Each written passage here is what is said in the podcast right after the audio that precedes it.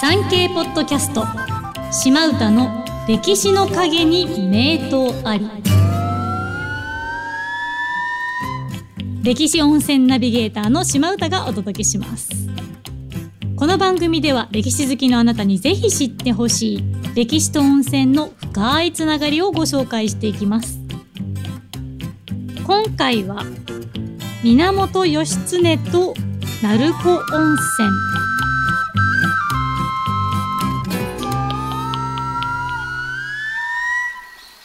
本日の聞き手はこちらの方ですナレーターのバーバラアキです。よろしくお願いします。よろしくお願いします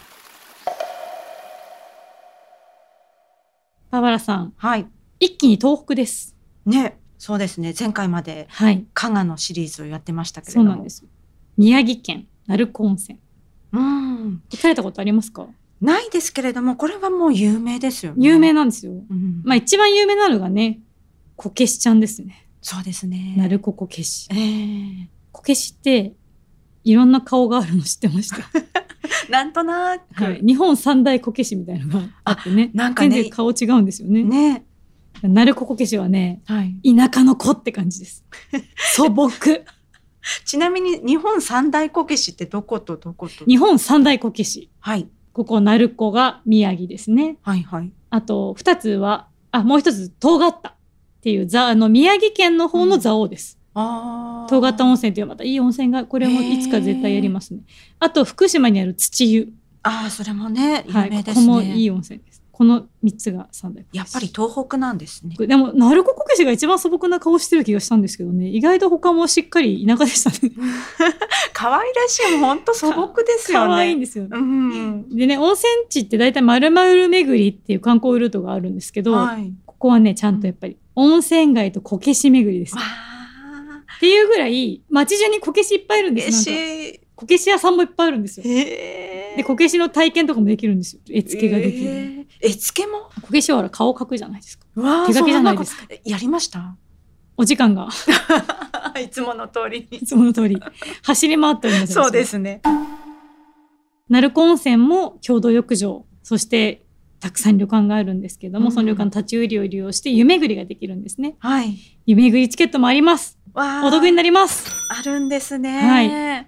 可愛いんですよ、ここの湯巡りチケット。チケット自体がすごくカラフルで可カラフル愛でいですね。可愛いですよねうんワンセットが1300円なんですが、でここね、あの、はい場所によって入力量違うんですけど、え一番そのお安いというか、共同浴場の滝の湯さん、200円とかなんですえ。ええ。 すごく安いんですけど、まあ、旅館さんとかだと800円とか、まあ、あ他のはい京都浴場だと500円とか値段まちまちなので、ええまあ、その夢ぐりチケットを買った方がちょっとお得かなっそうてですねいう感じです。結構ね、いろんな場所で使えて、まあ、ちょっとご時世的に、所。はい。ホームページとかを見ていただいても、うん全部が全部受け入れてなかったりするので、あー必ず行かれる時には一本お電話していただいた方がいいと思います。そうです時ね。間帯とかもあるので。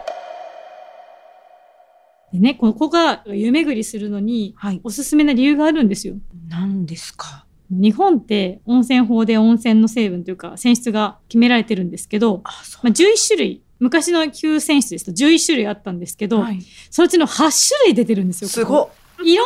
お湯を楽しめるんですよ本当にええ本当にまさに湯巡り。湯巡りわあで、私が後で紹介しますけど馬の湯旅館さんっていうところにはい行ったんですけど、そこなんてもう1個で4つですよ4つの源泉楽しめちゃうん ですよ一つの施設の中で、バイキングですよもうビュッフェビュッフェ 温泉ビュッフェすごくいいんですよ。11種類もあったんですね、選あ出そうって。昔は今ちょっともうちょっとキュッてされましたけどええはい。でね、ここやっぱご飯もね、美味しくないとってことなんですけど、あー調べていったんですよ、私。はい。まずアイスクリームはないか。んなかったん です。はい。ソフトクリームはちょっと食べれなかったんで、美味しいスイーツはないかって思って見たら、深瀬さんっていう地元のお菓子屋さんで、はい。栗団子のような食べ物があると。え、栗団子はい。まあ、団子っていうとなんとなくあれだと思うんですけど、結構大きいんですよ、1個が。この、親指と中指をくっつけたぐらいの、まあなんか、よりも一回りぐらいでっかい直ぐらいの。径5、6センチ。そう、めちゃくちゃでっかいやつに栗が丸ごと入ってるんうですわあすドーンっごてい。中に丸ごと丸一ごと個栗栗がが入入っっててて、て。そこにみたらしですよ。トルトルのみたらしあー美が。そうですね。見た目は大きなみたらし団子で、その中に栗が丸ごと一個そう入っそてうる。そう。美味しかったこれはは賞味期限1日なのでぜひす持っぐにてお帰召っし上てがこりらくれだなさいいぜひ行って深瀬さん深瀬さ んあとねこの地域に行くと大体旅館の朝ごはんとかに出てくるんですけどしそ巻きっていうのがあってしそ巻きこれがねもうめちゃくちゃ美味しいんですよ で毎回買いたくて探すんですけどなんだろう全然売ってないんですけどあのしそに味噌を巻いてるんですよ味噌その味噌の中にごまとかくるみとかが入ってえーでしそでそれをこうくるんでうんうん揚げたものなんでちょっとパリッとするんですけどこれねお茶受けでもいいし朝ごはんってさっき言いましたけど、えーご飯にのせてもめちゃくちゃ美味しく て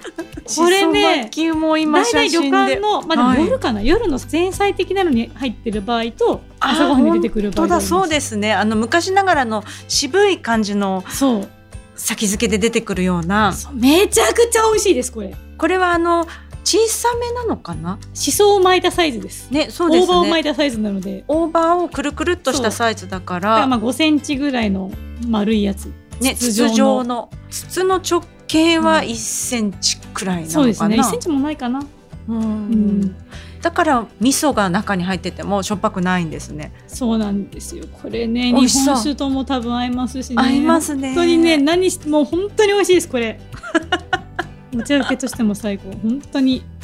ぜひ今聞いている皆さんこれちょっと絵をね、見てみてほしいですねまあ正し直そその巻鳴子温泉だけじゃなくて、うん東北地方の温泉に行ったら結構よく出てきあくるそのうでなんですかはい、へえ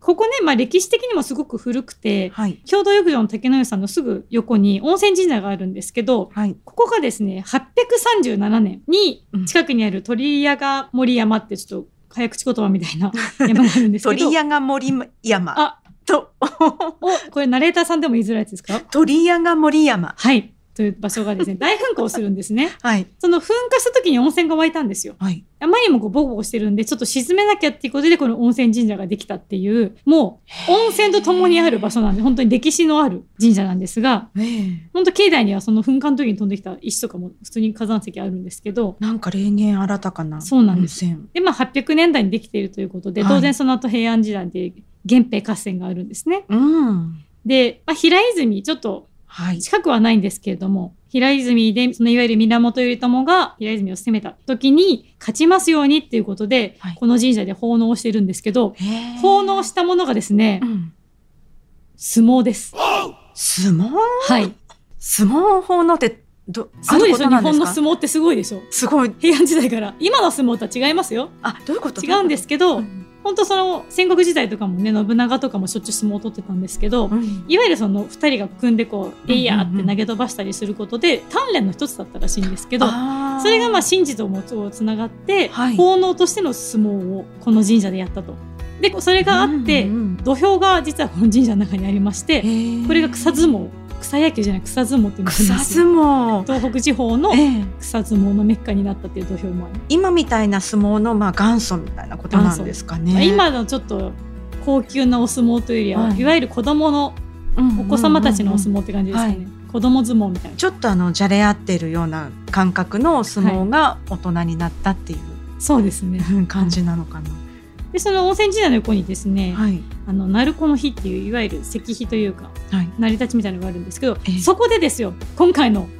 やっと出てきます源義経うん。のエピソードが書かれてるんですけども、わまあ、源義経が頼朝に追われましてはい欧州平泉に逃げてくるんですよね。はいでその時にもう奥様を正室を連れてくるんですけど北の方を、はい。そこでまあお腹が大きかったということで出産になるんですね。あそ亀はの亀時お腹が大きかったんですね。はい、ところがですねこはいの赤ちゃんがなかなか産声を上げないということであどうしようって言ってええこの鳴子温泉の河原湯温泉ということでお湯にこうつけたらようやく産声が上がったと。へえなので、まあ、子供が泣いたということで泣き子と呼ぶようになってわあ今の鳴子になったという説があるんです。あー諸説ありますが、はいへえ。まあ、さっき言ったね噴火の音っていうのもある、ねうんうんうん泣き子っていうのもあるんですけどね、ええまあ、子供の子なんでやっぱ赤ちゃんの方がいいんじゃないみたいなそうですね縁起がいいです縁 ね。起がいいです。でそんな義経ゆかりの宿がはい。私が立ち寄った乳母の湯さんなんですよ。さっきもちょっと出てきました、はい乳母の湯。 4つの泉質を楽しめる乳母の湯 さん。ここねお風呂のとこ行くとねええすごい、ブワーンって、あの、 ここは義経ゆかんの湯みたいな看板を上げてくれてるのでね、ええ非常にに手作り感のあるいい感じなんですけど乳母の湯さんのホームページを見ていますけれどもなんかいろいろなお湯がありますねそうなんですよあの性質がですねええ4種類あって、はい、まあ、岩硫黄ナトリウム炭酸水素塩塩化物泉というものと、ちょっとまあ、硫黄白っぽがい、入ってるいわゆる硫黄温泉ですねはい、と、まあ、ナトリウム炭酸水素塩硫酸塩泉という、まあ、硫酸系なのでちょっとまた違う温泉とあと単純温泉お肌に優しいやつとああとナトリリウムカルシウム硫酸塩炭酸塩炭酸水素塩泉っていうですねちょっと発泡発泡が炭酸水素が入ってるような強めの、あーそれが四種類楽しめるんですねそうなんです乳母の湯の一つのところで湯巡りできちゃうこれね本当に乳母の湯さん入って温泉ここですよっていうところに全部4つの浴槽並んでるぐらいの勢いであるんですよへーこんなに近くにあって泉質が4つなのって不思議になどるうぐしらていだろうそうですね、はい、で、うん1個がね混浴露天なんですけど、混浴があるんですねでも私がいた時はね、あのはい時間的に誰もいらっしゃらなかったんであの一人じゃ一人で入るのを独占って言うんですけど ねあー泉ですよ線は泉ですよ泉の方でね独占の線を独占って言うんですけど面白いですね、はい島さんあの泉質を読み上げる時ものすごい上手にスラスラおっしゃるの はい、そこもうさっきからすごいと思っててでもさっき鳥居屋が森山言えなかったですよいやこの義経の湯これは何ですかね義経がええ炭酸水素ですねだからあーまあシュワシュワまではしないんですけどちょっと発泡系なんですね。なんて楽しいんで楽しょう。しいです、ここねちょっっと坂をね、まあ、線路沿いをバーって行ってちょっと下ったところにあるんですけど、はい。でそこから一生懸命坂上がっていくと京都浴場の滝の湯さんがいまして滝の湯さんもまた全然違う酸性岩妙板緑板防少量硫化水素泉っていうまた全然違う泉質ですそれもまた体に良さそうですね。滝の湯さんはね pH がね、pH2.9 なんですよめちゃくちゃ酸性なんですちょっと強いんです、ね。強いですね、だかうん。ら馬の湯さんの方が優しいかもしれないですお肌に若う干、ん本当にあの一つの温泉街でそうやっていろいろな泉質があるってそうなん私です初めて知りました。だからその温泉そんなに行き慣れてない方でそんなに温泉って違いがあるのってうん。思われると思うんですよ。ええなんかこういう巡りやすいところに行っていただいて、あもうそうですね香りだけでもいいし、色だけでもいいし、あ、違うねっていうのを楽しんでもらえると、より温泉のそ深うみでとすいうね。か、初心者に向いてるのかもしれないですね。そうですね。本当テイスティングみたいな感じで。ね、 そうですね。温泉ソムリエって資格もありますけど、あれよく飲むのって言われますけど、うん飲まなくても体で味わうテイスティングみたいなことだと思うのかっで、こいい。私はそういう感覚だなと思ってます。今日私は一つすごく勉強になったのが、はい。混浴を一人で独り占めできるっていうのを独占いえ、あの、お風呂を基本的に一人で入るのを独占なんで、こういうの混なくて浴もじゃなくても独はい、占、女湯でも自分しかいなかったらあこん独なから占って やったー独占って使わせていたこだれきます SNS で独占って調べるとめっちゃ独占ってハッシュタグ出でて一人で、わーまあ、あの悠々とお風呂入ってる人がいっぱい出てきます使わせていただぜきたひいぜとひ思い独ます占使ってくださはい、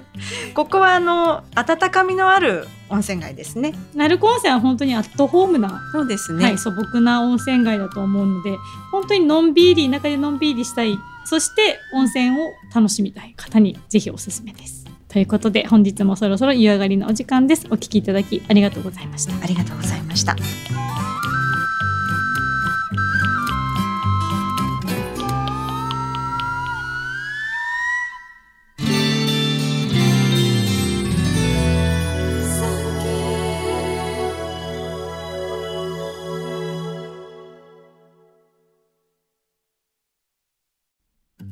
産経ポッドキャスト島唄の歴史の陰に名刀あり好評配信中です日本の歴史が好きお城や史跡偉人ゆかりの地を巡るのが楽しいというあなたにぜひ聞いてほしい歴史の舞台に登場する温泉についてお話しします詳しくは産経ポッドキャストで検索してください